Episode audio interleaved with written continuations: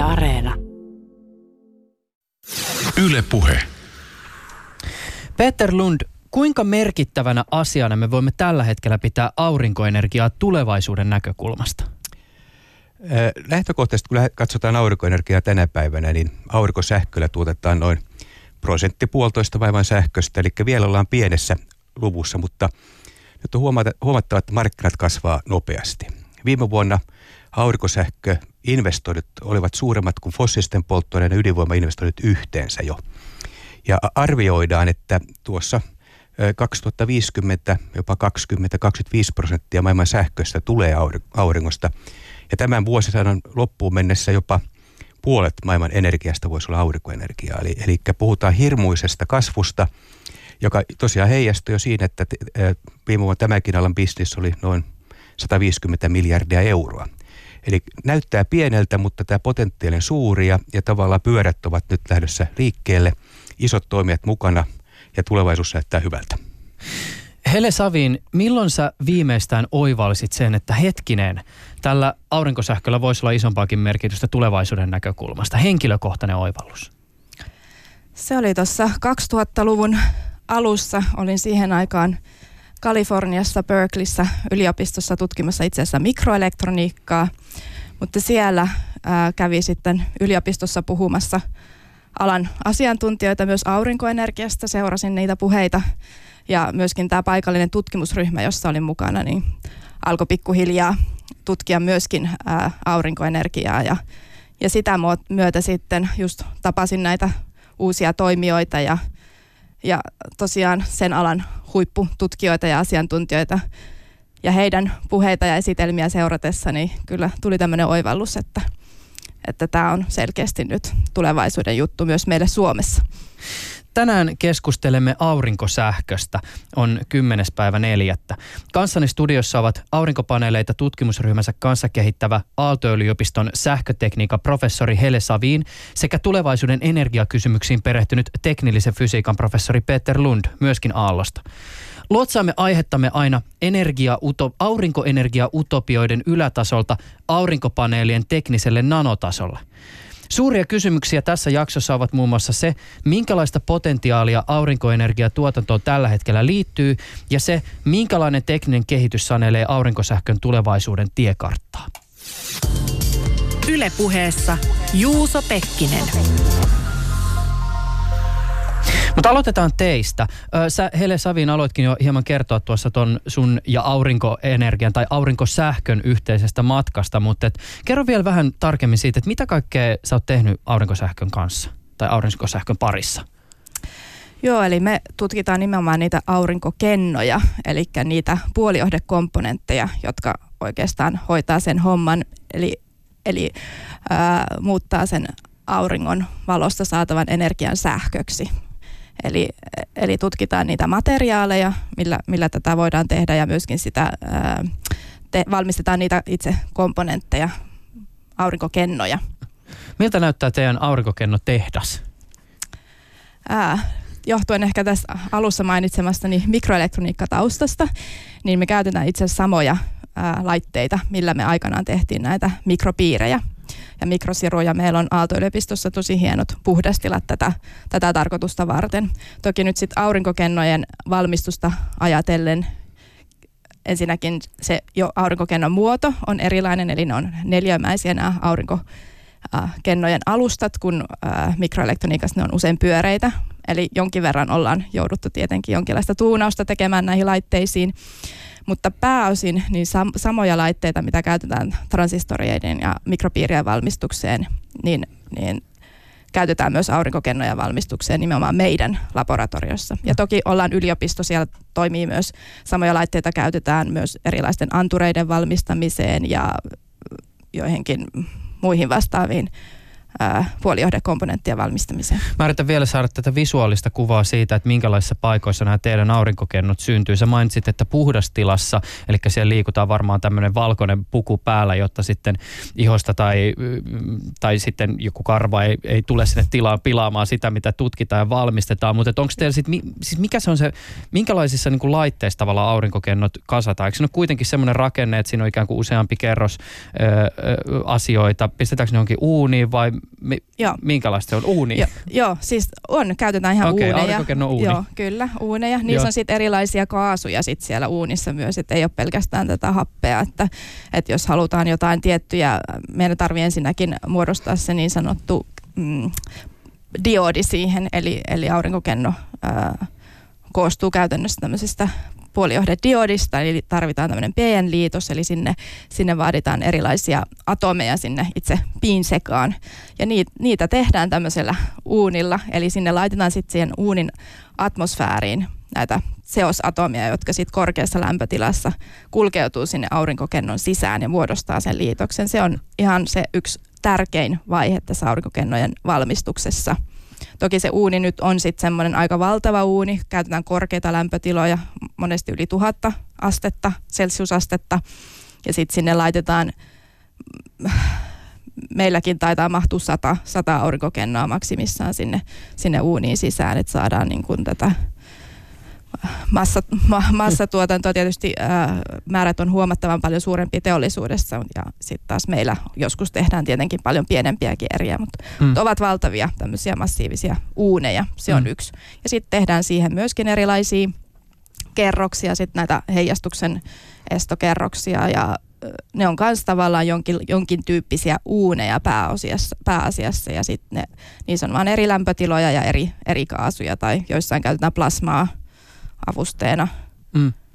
Nyt tietysti tässä humanisti alkaa varmaan esittää näitä niin tyhmiä, tyhmiä kysymyksiä, mutta kun sä mainitsit tästä, että teidän pitää saada sinne yhteen kerrokseen se atomi, niin puhutaanko me nyt siitä atomista, johon tämä aurinkokennon ikään kuin toiminta perustuu? Ö, ymmärtääkseni, ö, tota, e, eikö se perusmekanismi ole semmoinen, että tulee auringosta se, se fotoni tulee ja sitten se törmää johonkin atomiin, josta vapautuu elektroni? Niin onko tämä nyt se atomi? On. No jo ei välttämättä, ei. Se voi olla ihan pi, piatomi, josta se elektroni ir, irtoaa, mutta sitten, jotta me saadaan siitä oikeasti se sähkö sinne ulkoiseen virtapiiriin, niin meidän tarvii saada se elektroni siellä liikkumaan. Niin just ja ohjattua nimenomaan sinne metallielektrodille, sinne ulkoiseen virtapiiriin. Ja sitä varten meidän tarvii luoda sinne se diodi, eli tämmöinen sähkökenttä, joka ohjaa sen elektronin oikeaan paikkaan. Eli, eli sitä varten me luodaan niitä, niitä seosatomeja sinne, jotka ohjaa sen elektronin ää, kulkua siellä aurinkokennossa, mutta itse sen elektronin luomista varten, eli kun se fotoni mm. muuttuu elektroniksi, tai se, no okei, ei se fotoni muutu elektroniksi, vaan fotonin energia ää, luovutetaan elektronille, joka saa lisää energiaa, joka sitten pystyy liikkumaan siellä. Hyvä, nyt me päästiin puhumaan hieman siitä, että miten se aurinkopaneeli oikein tai aurinkokenno toimii. Sä oot Peter Lund, tuttu nimi varmasti jokaiselle, joka seuraa mitään, mitä energiassa tapahtuu tai energiapolitiikasta käytävää keskustelua, jos seuraa, niin sä oot aika va- vakiokeskustelija. Sellaiset aihetunnisteet kuin uusiutuva energia tai hajautetun energian tuotanto on myös sellaisia, jotka liittyvät suhun. Voisitko kuitenkin vielä hieman kerrata sitä, että minkälainen on sun ja aurinkoenergian välinen valssi? Joo, mä aloitin aurinko, tutustuin aurinkoenergiaan ensimmäisen kerran 1979, melkein 40 vuotta sitten opintojeni loppuvaiheessa ja Mä valitsin itse asiassa aurinkoenergian sitten tutkimuskohteeksi ja väittelin ensimmäisenä Pohjoismaissa aurinkoenergian varastoinnista. Ja olen ollut onnekas siinä mielessä, olen nähnyt tämän koko historian, mikä aurinkoenergiassa on. Oma tutkimusryhmäni tekee näitä kolmen, kolmannen sukupolven aurinkokennoja, jossa mennään – nanoteknologia, nanohiukkasilla tehdään itse asiassa vähän eri tavalla aurinkosähköä. Ja, mutta se, että on ollut kiinnostavaa nähdä tämä historia, kun silloin kun minä, minä aloitin aurinkoenergiassa, niin jos vertaa tätä päivää, niin sinulla oli, oli suurin piirtein 100 miljoonaa kertaa vähemmän aurinkokennoja. Kehitys on ollut, ollut valtava ja, ja tavallaan ehkä vaikka ollut valtava hyppäys sieltä 40 vuotta sitten tähän päivään, niin se mitä niin kuin edessä näkyy on vielä isompi hyppäys kuin mitä mä olen tässä 40 vuoden aikana kokenut. Että nyt me ollaan siinä vaiheessa, jossa aurinkoenergia, aurinkosähkö alkaa olemaan kypsä ö, mittaviin ö, tämmöisiin sovelluksiin ja, Ja, ja sitä kautta nyt aletaan vähän niin kuin ehkä sitten satoakin korjaamaan, joka on sitten jo vuosikymmenen varrella niin tutkimukseen pistetty. Mm. Ö, omassa tutkimuksessa aurinkokennot on ollut, ollut sanotaan ehkä viimeiset 15 vuotta vai 20 vuotta nämä uuden sukupolven aurinkokennot, jotka pohjautuu tosiaan nanoteknologiaan, jossa aurinkokennoja voi vaikkapa sitten printata. Mustasuihkuprinterillä tehdään niitä – ja se on ollut tärkeä kohde, mutta toinen tutkimus... Siis mitä mustasuihkuprinterillä? Periaatteessa me voidaan tehdä, me tehdään mustasuihkuprinterillä, tehdään aurinkokennoja. Ja siis voisinko mä mennä tuohon niin meidän toimituksen nyt printerille printtaalle aurinkokennoja? No melkein voi sitten. ja, ja, tuota, et, ja tästä niin liittyy, tähän liittyy se kysymys, että mitä tämä aurinkosähkö loppujen lopuksi on, niin siinä on kolme tärkeää funktiota materiaalilla pitää olla. Että me pitää jollain tavalla saada kerättyä nämä auringon valo, eli fotonit, se pitää saada aineeseen sisään se energia, mikä fotonissa on. Ja, ja sitten se pitää myös niin kuin saada elektronit liikkeelle, josta Hele tuossa äsken totesi. Ja sitten me pitää jollain tavalla kerätä ne. Mutta miten me tehdään tämä tavalla absorptio ja sitten elektroninen ö, siirto ja keräys, ö, niin, niin siinä löytyy erilaisia menetelmiä. Ja, ja, ja, ja me, me mennään enemmän tämmöistä kemiallista tietä pitkin. Jos me käytetään esimerkiksi väriainetta, käytetään väriaine, vaikkapa jos ajatellaan vaikka mustikka tai, tai punajuuri ovat väriaineet, jotka kaikki ovat to, muistavat, että sotkee vaatteet varmasti, mutta ovat vahvoja myös valon väriaineita. Ja niillä me saadaan ikään kuin kaapattua se valo. Ja nyt sitä väriaineesta meidän pitää sitten se energia, kaapattu energia sitten saada tuota ää, elektronille. Ja käytännössä se itse asiassa väriaineessa se elektroni on jo virittyneenä ja se pitää saada siirrettyä ja me siirretään se esimerkiksi titanidioksidiin. Valkoinen maali on titanidioksidi, hammastahna on titanidioksidia. Eli, eli mustikasta hammastahnaan ja sitten sieltä me pitää saada se vielä sitten sovellukseen ja siinä meillä sitten on se kenno. Ihan uusimmat kennot on tämmöisiä perovskittikennoja.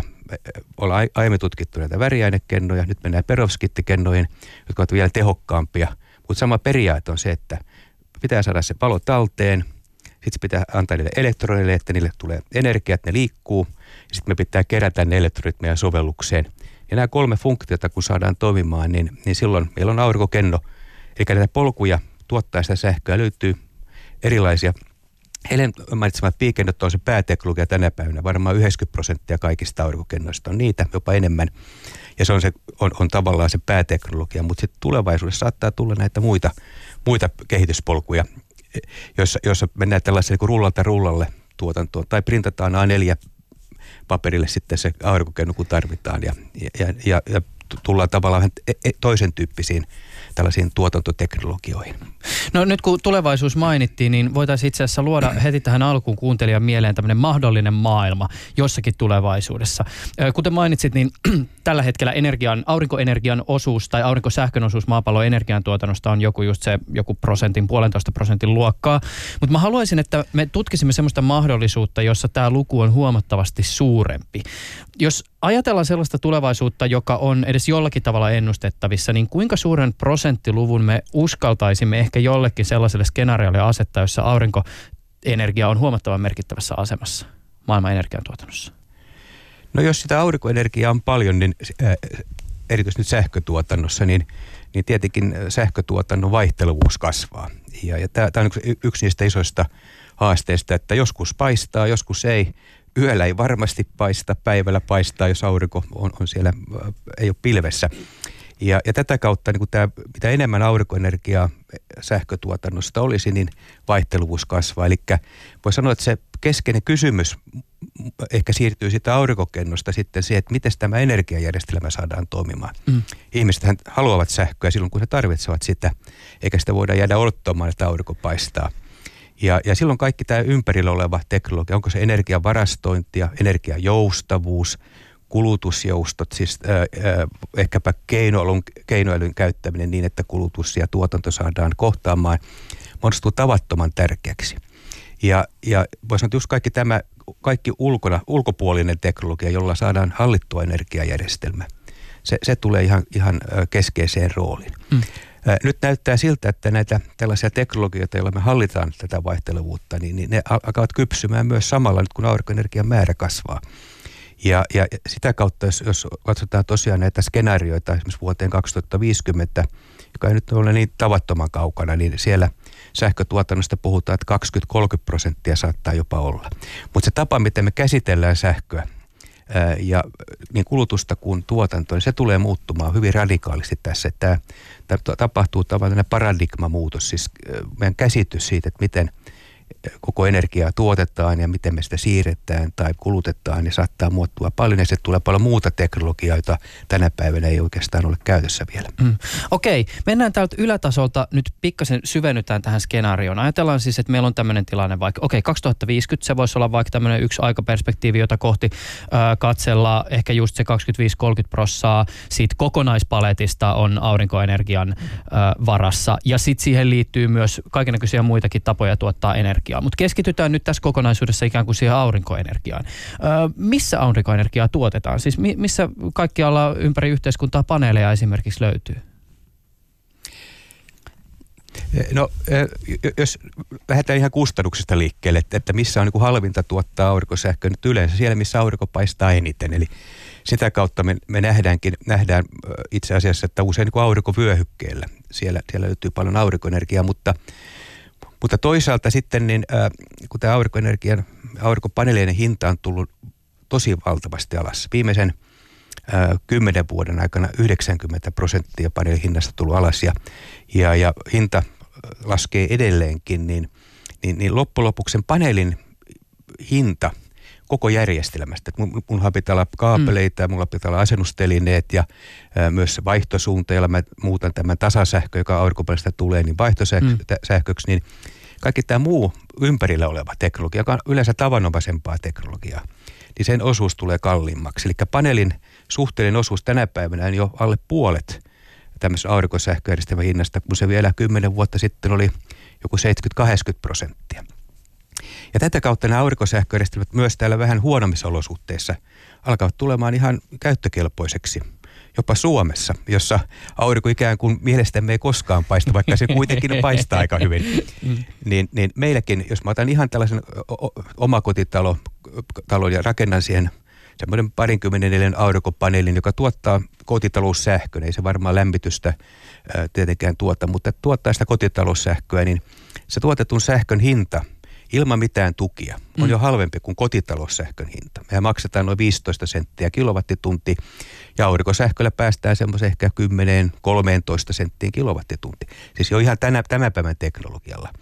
Ja se osoittaa sen, että, että oikeastaan pohjoisesta etelään aurinkosähkö alkaa olemaan kilpailukykyistä ainakin jossain pienemmässä mittakaavassa ilman mitään tukia. Mutta nyt jos me mennään tähän isoon mittakaavaan vielä, että kymmeniä prosenttia vaikkapa sähköstä, niin sitten täytyy jotain muutakin tehdä siellä sähköjärjestelmässä. Pitää olla ehkä akkuja, energiavarastointia, mm. joustavuutta ja sitten nämä muutkin voimalaitokset, jotka, jotka tähän sähkön tuotantoon osallistuu, niin ehkä ei ne ihan sovi tähän kuvaan, kun meillä on paljon aurinkosähköä. Niin ne ovat sellaisia isoja tavallaan muutoksia, jotka, jotka sitten on edessä ja, ja miten ne hallitaan, niin tässä se tutkimuskin sinne suuntaan paljon, paljon tulee, tulee myös menemään. Mutta että mä näen, että, että, että loppujen missä kannattaa tuottaa, niin oikeastaan voi sanoa että täältä niin kuin Suomesta tuonne etelä koko maapallolla kohta, kohta puolin. Ja missä, missä niitä tuotetaan, minkä tyyppisiä sovelluksia, niin, niin aurinkoenergia on siinä mielessä hyvä energiajärjestelmä, että Pieni paneeli on ehkä siellä kännykän, kännykäs, kun katsoo sitä lasia, niin siellähän on myös aurinkokenno. Mm. Ja, ja suurimmat voi olla, olla tällaisia 100 megawatin voimalaitoksia, mutta sama teknologia. Että tämä skaalattomuus on, on siis aivan valtava. Nämä ovat modulaarisia järjestelmiä ja sitä kautta sovellukset voi olla ihan pienistä. Vaikkapa repussa on sitten se kännykän laturi, reppu, aurinkokenno tai sitten mulla on katto tai sitten voimalaitoksia. Pääosa markkinasta tänä päivänä varmaan siellä – juuri, juuri voi sanoa, talojen mittakaavassa. Talossa tulee silloin pieni voimalaitos, mutta kyllä me nähdään tuolla maailmalla tämmöisiä satojen megawattien, tuhansienkin megawattien aurinkosähköprojekteja, jos, jos ajatellaan, että meillä on iso vaikka jalkapallo, jal, jalkapallokenttien kokoisia kenttiä, jotka tuottaa sitten sähköä. Mm. Ö, siis ö, puhutaan varmaan Kiinasta vielä myöhemmin tänään, mutta tota, tämmöisiä aina niin kuin aurinkosähköön liittyviä megaprojekteja, tämmöisiä suurvoimaloita ö, ihmettelee jossakin uutiskuvissa. Mun on tullut vastaan vaikka tämmöisiä niin kuin Kiinasta löytyviä valtavan kokoisia kelluvia aurinkopaneelifarmeja, missä jonkun siis järven pinnalle rakennetaan tämmöisiä niin kuin ponttonisaaria, johon sitten pistetään käsittämättömän määrän näitä paneeleita. Et se on esimerkiksi yksi semmoinen kuva, joka näyttää todella niin kuin futuristiselta, mutta ne on ihan oikeita valokuvia, ei mitään photoshoppauksia. Mutta mut tota, yksi tämmöinen siis, ja, ja tämä nyt liittyy, ki, kiitokset tästä pu- puheenvuorosta, tästä tuli niin kuin hienolla tavalla jo tiukassa paketissa informaatiota liittyen tähän isoon kuvaan, mutta, mutta tota, mä vielä tähän konkretiaan sen verran paneudun, että aina välillä tulee tämmöisiä niin kuin aika erikoisia ratkaisuja vastaan, missä siis ajatellaan, että aurinkopaneeleita integroidaan osaksi jotain niin kuin muita systeemejä, esimerkiksi tieverkkoa. Jossain vaiheessa joku teki laskelmia siitä, että mitä jos kaikki vaikka Yhdysvaltojen moottoritiet olisikin aurinkopaneeleita. Onko nämä tämmöiset visiot mitenkään niin kuin teknisesti varteen otettavia? Tai onko niissä edes mitään järkeä? Mä oon itse asiassa kerran kävellyt tämmöisellä ää, tiellä, Okei. joka oli päällystetty aurinkokennoilla. Se oli tietenkin tämmöinen, se oli Ranskassa muistaakseni ja oli tiet, ää, lähellä tämmöistä aurinkotutkimuskeskusta ja tästä on kyllä jo tosi paljon aikaa. Että ää, en, en nyt muista, että ei, ei mutta mut sen, sen muistan, että, että kyllä se siellä vielä toimi ja tuotti, tuotti energiaa ja, ja ei niin kuin mitään teknistä estettä niin sanotusti siihen ole. Että se kaikki ehkä niin kuin liittyy taas tähän hintaan, että onko siinä Mm. sitten niin kuin, että missä vaiheessa se on niin halpaa, että sitä oikeasti kannattaa kaikki ne, kaikki ne tiet, tiet päällystää. Ja mun mielestä sitten on joku isompi projekti on ollut ainakin joku pyörätie on jossain, oliko Alankomaissa, muistaakseni on lukenut. että Joo, on- hatara muistikuva on- itselläkin. on, on tehty tämmöinen, joka myöskin osoittautui sitten muistaakseni laskuja paremmaksi tuottolähteeksi. Et ei tietenkään, sehän on niin kuin, ää, vaakatasossa ja varmasti varjos, varjostuu ja tulee likaa. Ja että jos vertaataan kat, kattopaneelia tai muuta, niin se, siihen saadaan optimikallistuskulma ja tämmöisiä, että ei se voi tietenkään yhtä hy, sama, samoilla kennoilla tuottaa yhtä paljon energiaa per pinta-ala kuin joku optimaalisesti sijoitettu paneeli. Ja lisäksi siihen tietysti täytyy tämmöinen aika iso turvalasi laittaa päälle, mutta, mutta en niin kuin, siinä oli siinä tienpätkällä, missä mä kävelin, niin siitä oli nimenomaan ihan tarkoituksella rekoilla ajettu ja niin kuin osoitettu se, että ei, ei ole teknisesti mahdoton ajatus. Mm. Sä ma- mainitsitkin Peter Lund jo tästä, että, että tietysti ne paneelit on vain yksi pieni osa sitä koko systeemiä. Ilmeisesti tämä energian varastointi on myös aika iso juttu, jos mietitään sitä hinta-asiaa. Siis sitä, että jos se varastointi tehdään esimerkiksi akustoilla, niin silloin se laskelma pitää kyllä miettiä aika tarkkaan.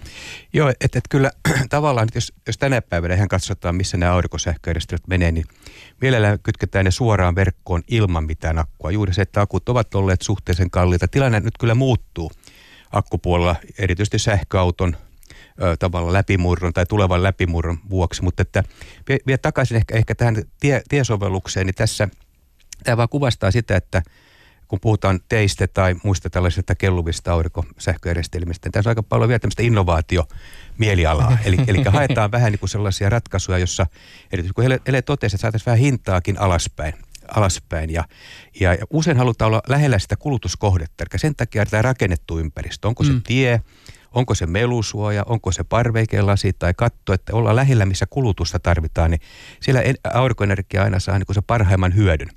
Aurinkoenergia on aina lähellä sitä loppukuluttajaa ja, ja tätä kautta liikennekin on, on tärkeä. Vielä jos ajatellaan vaikka sähkö, sähköautoilla tulevaisuudessa, jossa auto ehkä ladataan suoraan maantiestä, niin silloin jos on paneelit siinä lähellä, vaikkapa osa sitä maantietä tietä tai jotain me- meluvallia tai muuta, niin, niin silloin se sähkö voidaan suoraan siirtää ilman mitään suuria sähkönsiirtohäviöitä sinne, sinne tota, kulutukseen, eli auto, auton lataamiseen. Mutta paljon liittyy tällaiseen niin kuin innovaatioon. Tässä niin kuin haetaan niin kuin erilaisia ratkaisuja, yritetään patentoida sitä teknologiaa ja toivotaan, että ehkä tämä on nyt se integrointiratkaisu, joka, joka lyö läpi. Ja, ja, mutta että varmasti tulevaisuudessa tämä niin aurinkoenergiakin niin pariin, kolmeen, neljään tällaiseen pää sovellukseen ja päätapaan tulee sitten kanavoitumaan, mutta tässä ollaan vielä tällaisessa aika vahvassa innovaatiovaiheessa, vaikkakin teknologia sellaisenaan kypsää. Mm. Hei, mä avaan muuten, tai avatkaa vähän sitä, että mikä tämä on tämä aurinkoenergian ja, ja, ja siis tai aurinkosähkön ja sähköautojen välinen suhde? Siis tuleeko tämä jostain muustakin kuin Elon Muskin tämmöisistä niin kuin hurmoshentisistä presentaatioista vai onko niillä joku niin kuin tämmöinen aito teknologinen niin kuin yhteys joissakin visioissa? Ilmeisesti se ainakin jollakin tavalla liittyy näihin sähköautojen akustoihin. Joo, kyllä tämä, tavalla, että miksi aurinkosähkö, ja sähköauto ikään kuin muodostaa sellaisen pyhän kolminaisuuden jo tässä joissain ajatuksissa on se, että jos ajatellaan vaikkapa nyt Teslaa, niin Tesla on nämä kolme teknologiaa hallinnassa ja Teslahan osti tässä ison aurinkosähkötehtaankin jokin aika sitten, mutta heillä on, heillä on siis akku, sähköauto ja, ja, ja, ja, ja tuota, aurinkopaneeli. Tämä yhdistelmä – jos ajatellaan ää, kaiken kaikkiaan niin energiantuotantoa pitkässä juoksussa, niin sähkö, mihin, mihin me tarvitsemme energiaa, niin, niin hyvin usein se on liikkuminen ja, ja sähkön osuus tulee kasvamaan ja sitten me tarvitaan kotona. Eli nyt tässä joku visio on ikään kuin ehkä sellainen, että meillä on se rakennus tai talo, missä meillä on sitten katolla aurinkopaneelit ja sitten kun mä tuun sähköautolla, mulla voi olla itse asiassa se Powerwall, tämmöinen sanotaanko teho, teho seinä mm. siellä, mm. joka on akku. Mä ajan vaan sitten sähköauton siihen, niin sitten mä voin ladata sitä, siitä akusta mun sähköauton. Tai sitten jos on aurinkosähköä, niin mä otan suoraan sieltä katolta sitten sähköautoon sitä aurinkosähköä. Ja, ja tätä kautta tämä energian varastointikysymys, jonka, jonka juuri nostit tässä esille, niin, niin se alkaa saamaan niin ratkaisumalleja, jotka on ihan järkeviä. Eli, eli jos mulla on tällainen tavallaan – Teslan akku kotona siellä autotallissa ja paneelit katolla. Ja sitten mä vähän sähköautoakin käytän tässä, tässä ää, lataamiseen, sähkön lataamiseen siinä, aurinkosähkön lataamiseen, niin, niin Suomenkin olosuhteissa, niin mä tuun semmoiseen tilanteeseen, että otan tämmöisen yksittäisen omakotitalon tai, tai sanotaan vaikka että kerrostalon asujan, jos meillä on tämmöinen vähän jyvitetty järjestelmä, niin mä saan vuodessa noin 70 prosenttia sähköstä ja auringosta tietenkin ne talvikuukaudet meillä on aina haaste, mm. eli marras, joulu, tammikuu on aurinkoenergian suur, suuret haasteet meillä. Mutta loppuaika voi ollakin puhtaasti aurinkoenergiaa. Eli me ollaan jo nyt tilanteessa, että näillä komponenteilla, jotka on kaupan hyllystä saatavilla, niin niillä mä pystyn olemaan pääosan ajasta täysin omavarainen sähkön suhteen. Ja tätä jos ajatellaan, mikä, mikä ja vielä, vielä edullisesti, tämä on halvempaa kuin keskitetty sähkön tuotanto, niin, niin tästä tulee sellainen valtava tavalla, voi tulla valtava vielä, että voi, kun ei vielä mm. tiedetä, mutta voi tulla valtava tämmöinen, tämmöinen kun tavallaan toiminnallinen vallankumous, että tapa, miten me tuotetaan sähköä ja käytetään sitä, on ihan erilainen kuin mitä me ollaan totuttu nyt käyttämään, joka perustuu 1900-luvun alkupuolen ikään kuin ihmisten ajatuksiin. Mm. Se, miten meidän sähköä tuotetaan nyt, niin se on noin 150, 150 vuotta vanhaa ajattelua. Ja nyt tämä ehkä tämä tämmöinen ikään kuin uuden teknologian mukaan tulo tässä tuo, tuo sitten aivan uuden ajatusmaailman. Se on se modernin energiatuotannon niin kuin ikään kuin palikat, mitkä tuossa tulee esille. Mm. No katsotaan, vo, vo, voipi olla, että me tuossa, mä veikkaan, että, että aika alkaa jossain vaiheessa loppua vähin, mutta koittaa saada vielä pari sanaa näistä älykkäistä sähköverkoista, ehkä siihen, miten vaikka niin kuin lohkoketjuteknologia saattaa tähän liittyä ja miten ikään kuin tämmöinen niin kuin uuden tyyppinen sähköjärjestelmä ehkä voisi konkreettisemmin toimia. Mutta mä voisin niistä paneeleista vielä par, pari sanaa puhua tässä vaiheessa. Siis ihan numeroina. Minkälaisia tehoja nykyteknologialla voidaan optimaalisissa olosuhteissa neliömetriltä tuottaa? No se on itse asiassa aika helppo laskea, jos mietitään sitä, että me ollaan tuolta auringosta käytännössä saadaan tehoa nyt tuhat wattia per neliömetri. Ja sitten tämä aurinkokennon hyötysuhde kertoo nimenomaan juuri sen, että kuinka monta prosenttia siitä ää, tehosta saadaan sitten sähköksi muutettua. Et jos meillä on 20 prosentin ää, hyötysuhteen oleva moduuli tai kenno, niin sitten me saadaan se 200 wattia per neliö. Nykyään parhaat on, piikennot on jo 25 prosenttia, jopa ennätykset on hieman yli, eli sitten se on se 250 wattia per neliö. Mm. Niin, niin tämmöisenä peukalosääntönä. Niin just. Mä yritän vielä jo, jotenkin konkretisoida sitä, että, että mitä nämä tehot käytännössä tarkoittaa. Jos ajatellaan sitä auringon neliömetrille laskemaa tehoa, niin eikö sillä, jos se saataisiin kaikki hyödynnettyä, niin sillä voisi pyörittää esimerkiksi jääkaappia suurin piirtein suurin, suurin piirtein varmaan joo. Et, et nyt, nyt ne pa, nykyiset paneelit yleensä, mitä ne on vähän yli neljän, öö, siis metri kertaa metri on yksi neljä, niin ne on pikkasen suurempia, että ne on noin 300 wattia suurin piirtein, mitä nämä kaupalliset paneelit on, mitä, mitä sitten niin ne moduuliyksiköt, mitä, mitä yleensä kaupassa myydään. Mm. Me tässä jo hieman ollaankin sivuttu tätä asiaa ö, hi, hinnan näkökulmasta, mutta jos ajatellaan sitä, että kun sä, säkin oot heille ollut siis tekemisissä kennojen kanssa siitä niin vuosituhannen alusta asti, ö, niin minkälaisiin asioihin tutkijat on siitä hetkestä tähän päivään mennessä kiinnittänyt siinä kehityksessä huomiota? Siis mitä tässä noin vajaan 20 vuoden aikana on tapahtunut kennojen kehittämisessä? No ne kaikki oikeastaan perustuu näihin kolmeen asiaan, mitä Just, Peter no niin. tuossa mainitsi. Eli jos lähdetään siitä ensimmäisestä, että me siihen absorptioon liittyen, eli se, että me saadaan se valo sinne kennon sisälle. Niin just se fotoni, atomi ja elektroni joo, osuus. Joo, joo. Mutta se ensimmäinen on se, että se ei heijastu siitä pinnalta, eli se oikeasti menee sinne sisälle. Eli kaikki siihen pintaan liittyvät innovaatiot ja keksinnöt, eli yritetään saada sitä heijastusta mahdollisimman pieneksi. Siihen on tehty paljon, paljon edistystä siihen liittyen. Ja sitten se, että, että no se prosessi oikeastaan, että se elektroni sieltä luodaan, niin se on suhteellisen helppo.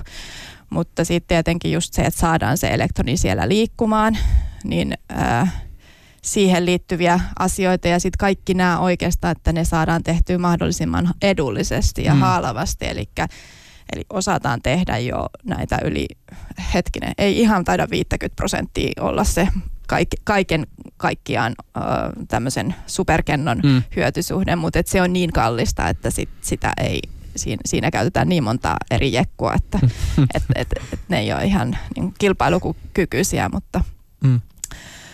Mutta ehkä sitten äh, siihen itse materiaaliin liittyviä juttuja, eli, äh, eli pyritään siihen, että se elektroni, joka siellä luodaan auringonvalolla, niin että se oikeasti kulkeutuu sinne ulkoiseen virtapiiriin, eikä niin kuin me ei menetetä sitä siellä, siellä itse aurinkokennossa jo ennen kuin se saavuttaa sen ulkoisen virtapiirin. Eli siellä on paljon tämmöisiä epäpuhtauksia ja virheitä ja tämän tyylisiä on ollut aikanaan paljonkin enemmänkin ja tota, ää, ne sitten tietenkin niin kun haittaa sitä ää, sähkön tuotantoa, eli me ei saada, vaikka me luodaan niitä paljon niitä elektroneita, jos me ei saada niitä sinne ulkoiseen virtapiiriin, niin ei se, mm. ei, ei se silloin toimi. Eli tähän itse materiaalin ja sen niin kun sähköse, sähköiseen johtavuuteen liittyviä asioita on parannettu. Mitkä teidän tutkimusryhmässä on niitä innovaatioita, mistä sä oot kaikkein eniten ylpeä? No itse asiassa varmaan just ehkä aloinkin kertomaan näistä molemmista, eli, eli molemmissa asioissa ollaan tehty mun mielestä ihan, ihan merkittävää tulosta, eli toinen liittyy just tähän absorptioon, eli heijastuksen estoon ollaan kehitetty semmoinen äh, ihan äh, uniikki nanorakenne, joka, joka pystyy tosiaan, se on ehkä ollut jonkun verran mediassakin esillä. Teidän niin kutsuttu mustakenno. Juuri, juuri tämä, eli tosiaan aallonpituudesta hu- riippumatta saadaan käytännössä ihan jokainen fotoni sinne ää, aurinkokennon sisään ja myöskin näistä alhaisista tulokulmista, eli ei, ei vaan tätä ihan suoraan, kohti suoraa kennoa vastaan tulevasta ää, säteistä, vaan, vaan siis kaikista kulmista. Ja sitten toinen ehkä liittyy siihen just, mistä aloin äsken kertomaan, eli, eli ää, kun siellä piikennossa on paljon näitä tämmöisiä epäpuhtauksia ja virheitä, jonne me, ne elektronit sitten lopulta kuitenkin katoaa, vaikka me saadaan ne talteen, niin ollaan yritetty keksiä sillä tavalla, että, ää, tai tehty innovaatioita, että me pystytään ottaa semmoista niin sanottua halpaa piitä lähtömateriaaliksi, jos on paljon näitä epäpuhtauksia, joita normaalisti ei edes käytetä aurinkokennojen valmistukseen, vaan heitetään pois, koska se on niin huonolaatusta. Niin me ollaan keksitty keinoja, että tämmöistä halpaa piitä pystyttäisiin myös käyttämään. Ja, ja kun vaan ymmärretään ja oivalletaan, että miten ne epäpuhtaudet saadaan siellä itse asiassa, niin kun itse asiassa ei vahingollisiksi, vaan muutetaan niiden esimerkiksi kemiallisia koostumuksia tai, tai vähän siirretään niitä semmoisiin paikkoihin siellä, mistä ne ei haittaa sitä, sitä elektronin kulkua. Niin tota, tämän tyylisiä juttuja ollaan pystytty demonstroimaan, että, että tämmöisellä huonolla piimateriaalilla pystytään saamaan ihan yhtä korkeita hyötysuhteita kuin, mm. kuin tämmöisellä kalliilla, hyvin puhdistetulla piikiekolla, niin tämä on ollut myös yksi semmoinen mun mielestä merkittävä juttu. Olen ymmärtänyt, että tästäkin maasta löytyy lukemattomia sellaisia ihmisiä, jotka ovat hulluna aurinkopaneelien kanssa puuhasteluun. Siis siihen, että hankitaan se paneeli sinne joko mökille, ehkä asennetaan itse tai sitten o- oma kotitalo ja, ja sen katolle ja koitetaan saada sähkölasku, äh, sähkölaskua pikkasen pienemmäksi tuottamalla sitä sähköä itse. Äh, kuinka paljon tästä jengistä on lähestytty sua niillä kyselyillä, että mistä näitä teidän paneeleita oikein saa hankittua? No joo, varmaan osaan tämmöisiäkin, mutta on ihan sit niin kun, on ollut tosi ilahduttavaa saada tosi paljon äh, kansalaisilta palautetta ja, ja kysymyksiä nyt tässä itse asiassa viime, viime, viimeisten päivienkin aikana että niin, niinkin paljon, että en millään pysty valitettavasti kaikille, kaikille henkilökohtaisesti vastaamaan, että puhelinvastaaja on täynnä ja sähköposti on täynnä. Mutta se on ollut tosi ilahduttavaa kyllä, että tämmöisiä henkilöitä on, jotka on kiinnostunut aiheesta. Ja ne on myöskin ollut siis ihan tämmöisiä niin kuin omakotitalorakentajia tai, tai henkilöitä, joilla on mökillä ne paneelit ja nyt he haluaa sitten asentaa ne paneelit tota, vaikka omakotitalonsa ja sitten se on ollut ilahduttava, että moni on halunnut, ollut kiinnostunut, että voidaanko hei me ostaa niitä teidän paneeleita tai testata niitä teidän paneeleita. Ja ja siihen mun täytyy valitettavasti vastata heille kaikille, että me ollaan tehty näitä meidän testipaneeleita nyt siis nimenomaan, jos puhutaan näistä mustista paneeleista esimerkiksi, niin ihan vain muutamia kappaleita tämmöisiä, jotka on nyt jo kaikki testikäytössä ja ne analysoidaan ja tehdään niille vaikka, vaikka mitä omiakin testejä, että et niitä ei nyt valitettavasti pysty kuluttajille vielä, vielä antamaan test, edes testaustarkoituksiin. Mutta. Hei, nopeasti yksi testaukseen liittyvä kysymys. Voitteko te testata teidän uutta paneelia silloin, jos ulkona ei paista aurinko? Siis miksi ei? Siis siis, niin. Ja kyllähän tuolla niin kuin siis... Vaikka okay, se tulee, jos se tulee jotain... Tulee haja, siis okay. joo, että yöllä se ei varmasti tuota mitään, mutta kyllä tuommoinen hajavalo pilven läpikin oleva tuottaa, että ei, ei, ei se ole silloin nolla missään nimessä. Okay, ja, no niin. ja nimenomaan nämä meidän mustat paneelit nimenomaan pitäisi toimia paremmin niin kuin nimenomaan tämmöisessä diffuusissa hajavalossa. Niin just. Äh, Peter Lund, äh, mä, oikeastaan tämä on tavallaan niin kuin kysymys, jossa on kaksi tasoa. Äh, to, toinen on se, että mistä jo hieman tässä aloitettiinkin, se kysymys siitä, että miltä ehkä niin kuin tulevaisuuden sähköverkko näyttää. Mutta toisaalta kysymys, siitä, ky, kysymys liittyy siihen, että minkälaisia muita teknologioita kuin esimerkiksi ihan puhtaasti tämä paneelien kehitys aurinkosähkön ikään kuin mahdolliseen voittokulkuun liittyy. Miten esimerkiksi akkoteknologia teknologian kehitys tai sitten potentiaalisesti joku niin kuin lohkoteke, lohkoketjuteknologia liittyy siihen, miten aurinkoenergia tulevaisuudessa asettuu osaksi energiantuotannon kokonaispalettia? Joo, siis ehkä se keskeisin kysymys, että mikä aurinkosähkön rooli sitten energiatuotannossa loppujen lopuksi tulee olemaan, on, on tämä joustavuuskysymys. Eli miten joustavaksi saamme energiakulutuksen ja tuotannon niin, että aurinko ja sitten tuota kulutus saadaan osumaan yhteen – ja, ja miten tosiaan aurinkoenergia integroidaan energiajärjestelmään. Ja tässä yhteydessä kun nousee, nousee esille uusia teknologioita, jotka, jotka oikeastaan muutenkin kehittyisivät, mutta jos aurinkoenergia voi käyttää, saada paljon hyötyä, erityisesti energiavarastointi. Ja, ja tässä esimerkiksi litium-joniakkujen kehittyminen on ollut tavattoman nopeata. Itse asiassa litium-joniakkujen hinta tippuu, on tippunut nopeammin kuin aurinkosähkön hinta, joka on ollut hirveän dramaattista – ja se aurinkoenergiapuolella, ja nyt nähdään, että akut itse asiassa tip, hinta tippuu nopeammin kuin siellä aurinkoenergiapuolella, ja, ja, ja, ja tätä kautta, jos ajatellaan just tästä tähän pienempää käyttöä, että meillä on vaikkapa kotitalous tai, tai sitten oma kotitalo, niin, niin ei ole mitenkään poissuljettua lähivuosina jo se, että sen aurinkosähköjärjestelmän rinnalla on sitten pieni akku, joka tasaa nämä päivittäiset vaihtelut. Vuoden aikavaihtelu on vaikea lähteä lähteä meillä, meillä tasaamaan, mutta että pystytään tämä päivä-yö-sykli hoitamaan. Saksassa tällaisia järjestelmiä myydään jo ehkä tänä vuonna 100 000 kappaletta.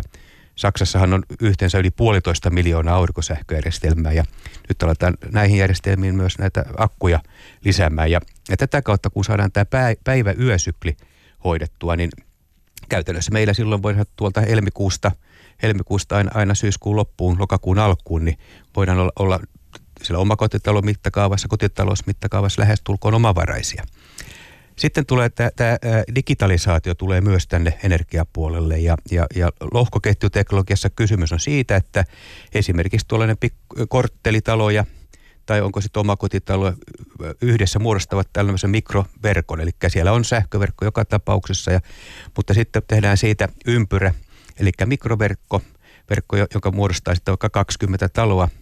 Ja, ja nämä talot ovat keskenään sitten, itse asiassa jos on vähän aurinkosähköä jollakin jollakin on akku, ja joku vielä vähän on valmis sitä omaa kulutustaan joustamaan, niin voidaan lohkoketjuteknologialla hyvin helposti itse asiassa hoitaa tämä vaihdanta.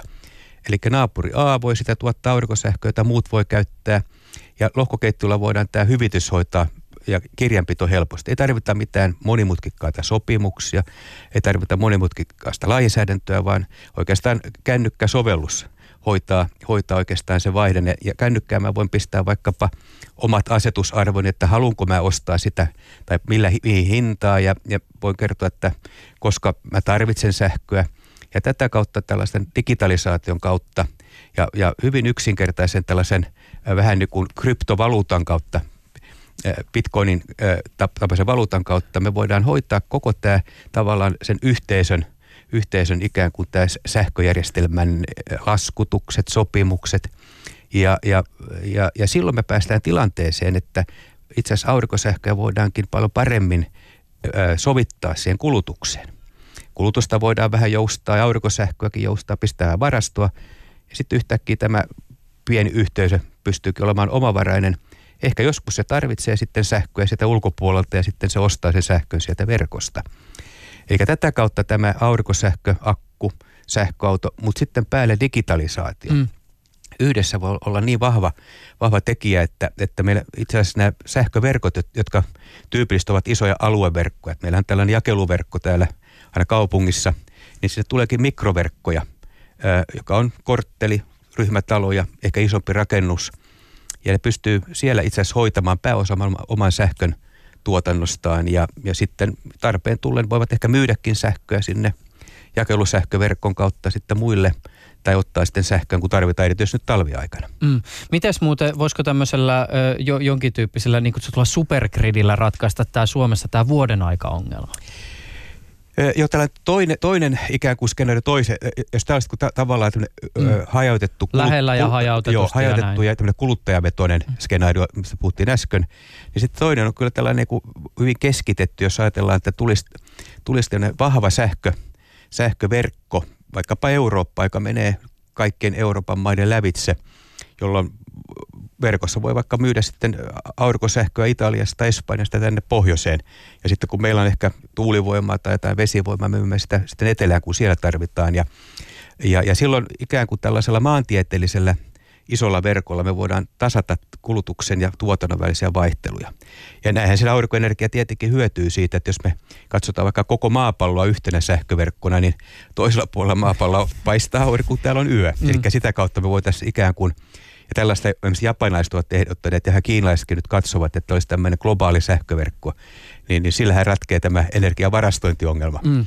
Ja superverkko on ehkä tällainen verkko, joka menee pohjoisesta aina tuonne Etelä-Eurooppaan, niin kuin Euroopan laajuinen, ja siinä voidaan, niin kuin sinne työnnetään sähköä, ja sitten verkko on niin vahva, että aina voidaan sitä sähköä sitä kulutuspäähän myös, myös sitten äh, siirtää, ja silloin niin kuin kulutus ja tuotanto, joka aina sähköpuolella täytyy olla aina, aina niin kuin balanssissa, tasapainossa – niin voidaan saada aikaan. Mm.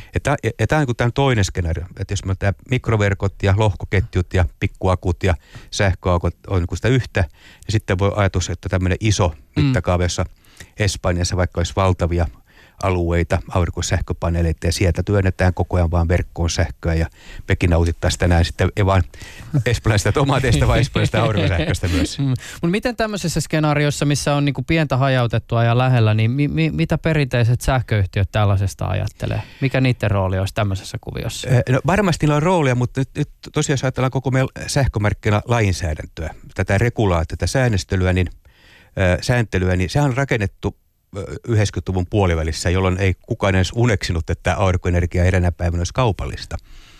Ja, ja sitä kautta lainsäädäntö on rakennettu oikeastaan se vanhan energiamallin mukaisesti, että meillä on tuottaja jossain tuolla, vaikkapa tuolla jossain Rovaniemellä on tuottaja, tuodaan sitten sähkö siirretään tänne etelään ja sitten jaellaan täällä kaupungissa. Ja, ja nyt tä, tässä, tässä tavalla tämä lainsäädäntöhän niin estää osittain näitä skenaarioita Ja, ja tässä käy tavallaan näin, että jos mä olen niin pien aurinkosähkötuottaja, niin jos mä kaikkea sähköä pysty käyttämään, eikä mä pysty varastoimaan sitä, niin sitten se vaan täytyy myydä verkkoon. Mä en saa siitä kyllä paljon mitään hintaa, se pitää sähköpörssiin myydä tavallaan. Eli, eli mä, mut, mut, niin tavallaan ne kustannukset, mitä tästä tulee, on suurin piirtein samat kustannukset, jos mä siirtäisin, sä, siirtäisin vaikka täältä Helsingistä sähköä nyt tuonne Inariin ja takaisin, kun käytännössä aurinkosähkö menee naapurille. Siis käytännössä se, eihän se, mm. se valuu naapurille se sähkö, jos mä sen verkkoon, verkkoon vaikka se ylijäämäsähkö sitten työnnän. Ei se sinne, sinne Lappiin lähde, mutta, mutta, mutta koko tämä, tämä, tämä regulaatio, säännöstely ja sitten tämä hinnoittelu tehdään niin, että ikään kuin olisi sähkötuottaja, joka siirtää tuon pari tuhatta kilometriä tätä sähköä. Mm. Ja tässä la, laki ei, ei ole pysynyt mukana, eli lainsäätäjän pitäisi nyt tavallaan herätä, koska me nähdään esimerkiksi sitä sähköjakelijalle. Tyypillisesti nämä vanhat kaup- kaupunkien sähkölaitokset ovat niitä sähköjakelijoita, niin heillähän voisi olla valtava merkitys tässä, koska kuluttajat, me olemme kiinni jakeluverkossa. Mm. Ja ehkä tämä paikallinen sähkölaitos voisi rakentaa isomman sähkövaraston sinne, jota me voitaisiin vaikka sitä palvelua ostaa, niin kuin Saksassa tapahtuu. Saksassa kuluttaja ei välttämättä osta sitä sähkövarastoa, vaan se on sähköyhtiö, joka, joka hoitaa sen, ostaa se palvelu, että työnnä minun verkkoon sitä sähköä ja me varastoidaan sun puolesta. Ja, mm. ja otat tämä sähkö oikeastaan missä tahansa Saksassa, kun sä haluat, niin voit ottaa vaikka sähköautoon. Mm. Niin tämän tyyppisiä palveluja voisi ajatella, että sähköyhtiöiltä ja sähköjakelijalta löytyisi tulevaisuudessa, että – että voidaan tavallaan hyödyntää sitä valtavaa ammattiosaamista, mikä siellä on. Mutta nyt tuntuu siltä, että Suomessa erityisesti lainsäädäntö on, on liian niin kuin vanhan mallista, konservatiivista, että se mahdollistaisi esimerkiksi jakelusähköyhtiöiden niin kuin rooli. Jos jakelusähköyhtiö rakentaisi nyt tuohon sähkövarastoon, niin se joutuisi varmasti markkinatuomioistuimeen siitä, että se tekisi tämän hyvän teon vaikka meille piensähkö tuottajille, tuotteille sitten. Katsotaan Suomesta hieman muualle ja, ja todennäköisesti itään, jos kysyn tämmöisistä maista, joilla on iso merkitys aurinkoenergian tulevaisuuden näkökulmasta. Mikä se on se Kiinan rooli, jos ajatellaan tätä isoa kuvaa? Miksi se on niin merkittävä? Miksi Kiinasta puhutaan aina, kun puhutaan aurinkoenergiasta? No ilman Kiinaa aurinkosähkön hinta ei olisi koskaan tippunut sille tasolle, missä se on. Eli ja liittyykö se osin tähän paneelien hinnanlaskuun? Kyllä se paneelin hinnanlasku tulee siis aika olennaisesti Kiinasta. Okay. Eli kiinalaiset oikeastaan pystyivät skaalaamaan aurinkosähköpaneelien tuotantoa noin kymmenkertaiseksi siihen verrattuna, mitä 2007-2006 oli tehtaat Euroopassa ehkä noin 100-200 megawatin kokoisia, missä tuotetaan näitä paneeleita. Ja kiinalaiset hyppäsivät tuonne tuhannen 1500, 2000 megawatin tehdaskokoon. Ja heitä onnistui tämä suuruuden ekonomia, eli saatiin se iso vaihde, jolla tuotetaan paneeleita tosi paljon – ja sitä kautta, mitä enemmän tuotetaan, niin hinta tulee, tulee alaspäin. Eli, eli siinä niin kuin Kiinan rooli tämmöisenä suurena globaalina tehtaana ja, ja heidän innovaatiojärjestelmänsä tuli myös tähän mukaan, mutta hyvin kustannustehokas valmistus, niin se onnistui Kiinassa ja, ja, ja sitä kautta voi sanoa, että kun periaatteessa kuluttajat ympäri maailmaa niin pystyy, pystyy saamaan halpoja paneeleita. Mm. Mä voisin tässä vaiheessa muuten kysyä Hele su, sulta, kun teki kuitenkin teidän Aallon tutkimusryhmässä teette teknologiaan liittyviä innovaatioita ja, ja keksintöjä. Ja, ja tekin tietysti kannatte huolta siitä, että ne keksinnöt, oikeudet niistä pysyy, pysyy omissa käsissä, mutta että joudutteko te kantaa huolta esimerkiksi siitä, että et, et, valuuko tieto, se tieto, mitä me ollaan meidän laboratorioissa kehitetty, niin esimerkiksi sinne Kiinan suuntaan? Me tiedetään se, että Kiinassa esimerkiksi suhtautuminen johonkin niin kuin IPR-asioihin ei ole ehkä ihan niin tiukkaa kuin vaikka täällä Suomessa. Joo, no tota, kun me ollaan yliopisto, niin tota, sillä, sinänsä okei okay, niin on, on, on, liittyy. on, joo, mm. mutta et kyllä voin sanoa suoraan, että me ollaan myös tehty kiinalaisten kanssa yhteistyötä mm. ja siitä on ollut vaan toistaiseksi ainakin ihan positiivisia kokemuksia. Pääasiassa totta kai me pyritään ne meidän pääkumppanit löytämään ää, Euroopasta ja ollaankin tähän mennessä löydetty. Öö, nyt ne alkaa vähän käymään kyllä väliin, vähin mm. valitettavasti, mutta tota, sitten meillä on ollut myös tämmöisiä yhteishankkeita, jos nimenomaan ehkä on autettu suomalaisia öö, yrityksiä, jotka toivovat, pääs, jotka esimerkiksi niin kuin jotain laitevalmistajia, jotka toivovat pääsevänsä esimerkiksi Kiinan markkinoille niin sitten meillä on ollut, ollut tavallaan yhteistyötä tätä kauttakin myös kiinalaisten kennotehtaiden kanssa. Ja meidän, meidän ryhmässä ainakin on ihan positiivisia kokemuksia siitä, että, että, että meille on tullut ää, sieltä Kiinan tehtaista esimerkiksi jatko-opiskelijoita käymään meidän tiloissa. Ja en tiedä, onko ollut onnekas, mutta niin, niin, mulla ainakin on semmoinen kokemus, että itse asiassa he on tuoneet meille myöskin ihan merkittävää tietoa ja taitoa sieltä, että, että meidän tutkimus on ainakin hyötynyt siitä, että he on ollut se kieltämättä kiinalaisten kanssa yhteistyö on hirveän erilaista kuin eurooppalaisten kanssa, että se kestää tosi pitkän aikaa, että saadaan se molemminpuolinen luottamus sieltä, mutta sitten kun se on syntynyt näiden henkilöiden kanssa, niin ne on kyllä olleet tosi avuliaita ja musta ainakin tällä hetkellä tuntuu niinpä, että me ollaan saatu sieltä enemmän mm. sitä vuotoa meidän laboratorioon kuin toisinpäin, että mm. Ja sitten sit tavallaan just tässä niin kuin ehkä yliopistomaailmassa ajateltuna, niin musta on vaan hienoa, jos meidän jotain juttuja mm. ö, niin kuin mahdollisimman paljon käytetään mm. ja, ja menee teollisuuden käyttöön. Että totta kai halutaan myös saada rahallinen korvaus siitä, mutta, mutta tota, monesti myöskin näiden eurooppalaisten yhteistyökumppaneiden kanssa, niin itse asiassa musta tuntuu, että hedelmällisintä on ollut semmoinen, niin kuin, lähdetään sitä niin kuin yhteistyön kautta menemään eteenpäin ja sen sijaan, että käydään jotain ko- kovia neuvotteluita, että et sitten he taas vastapainoksi antaa esimerkiksi meille mahdollisuuden tulla käymään heidän tehtaassa ja me pystytään jotain meidän keksintöä kokeilemaan siellä ihan tuotantolinjalla ja saadaan niin kuin valtavaa määrää dataa siitä, että toimiiko se juttu siellä.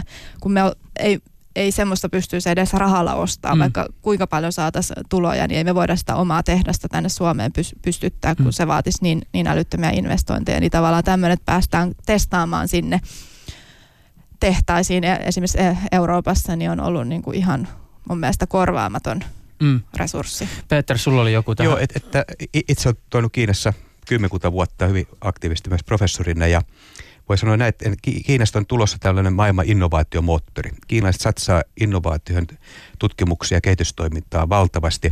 Suomessa meidän tutkimustoiminnan menot ovat, tai rahat ovat tippuneet noin miljardilla mm. kymmenessä vuodessa, ja, ja kiinalaiset menee niin kuin toiseen suuntaan, ja tätä kautta tällainen yhteistyö on, on aina meille oikeastaan jo hedelmällistä kiinalaiset arvostavat erityisesti suomalaisia, tällaista pohjoismaalaisuutta ja mä uskon, että tästä yhteistyöstä, tehdään yhteistyötä heidän kanssaan, niin kuin heille totesi, niin siitä me saadaan paljon aikaa. Mutta olisi hienoa nähdä Suomessa yrityksiä, että tulee vahvemmin mukaan tähän cleantech, puhtaan teknologian alueelle, joka on vahva, vahvasti nouseva kansainvälinen alue. Ja, ja tässä Suomi-Kiina-aksilla mä uskoisin, voisi löytyä hyvinkin paljon synergiaa. Meillä on kovaa osaamista osaamista Suomessa ja omaakin teknologiaa ja yhdistämällä sitä tähän kiinalaiseen osaamiseen ja siihen, että pystyy skaalaamaan ylös tehokkaasti, jota me emme pysty täällä tekemään, niin tässä on niin valtavia mahdollisuuksia. Mm.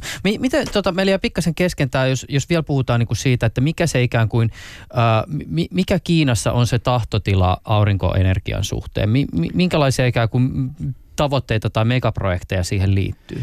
No Kiinan tahtotila on varmasti se, että tässä puhtaan energian alalla olla numero yksi maailmassa. Se on, se on yksi, yksi selitteisesti. Ja he ovat ykkönen aurinkosähkössä, ykkönen tuulessa, ykkönen sähköautossa, ykkönen akuissa ja monessa muussa. Elikkä, Tosin vielä se hiilikin näyttelee aika isoa roolia tässä kokonaisuudessa. Ki, joo, ja Kiinassa on niin kaksi Kiinaa. On se vanha Kiina, se hiilikiina ja sitten tämä uusi Kiina, ää, jota myös, myös niin meidän päämieheksi Xi ajaa. Eli, eli ollaan sopuisuudessa luonnon kanssa, otetaan luonto huomioon, puhdas teknologia. Sinne se uusi Kiina menee, menee tuota, ja se uusi Kiina näyttää erilaiselta kuin se vanha saastuttava Kiina, jotka molemmat elävät toki vielä tässä yhdessä hyvin, hyvinkin pitkään, mutta että, mutta että suuria projekteja, noin puolet kaikesta aurinkosähköstä asennetaan Kiinassa tänä päivänä se asennetaan noin kaksi kertaa Suomen sähkön tuotannon verran aurinkopaneeleja vuosittain.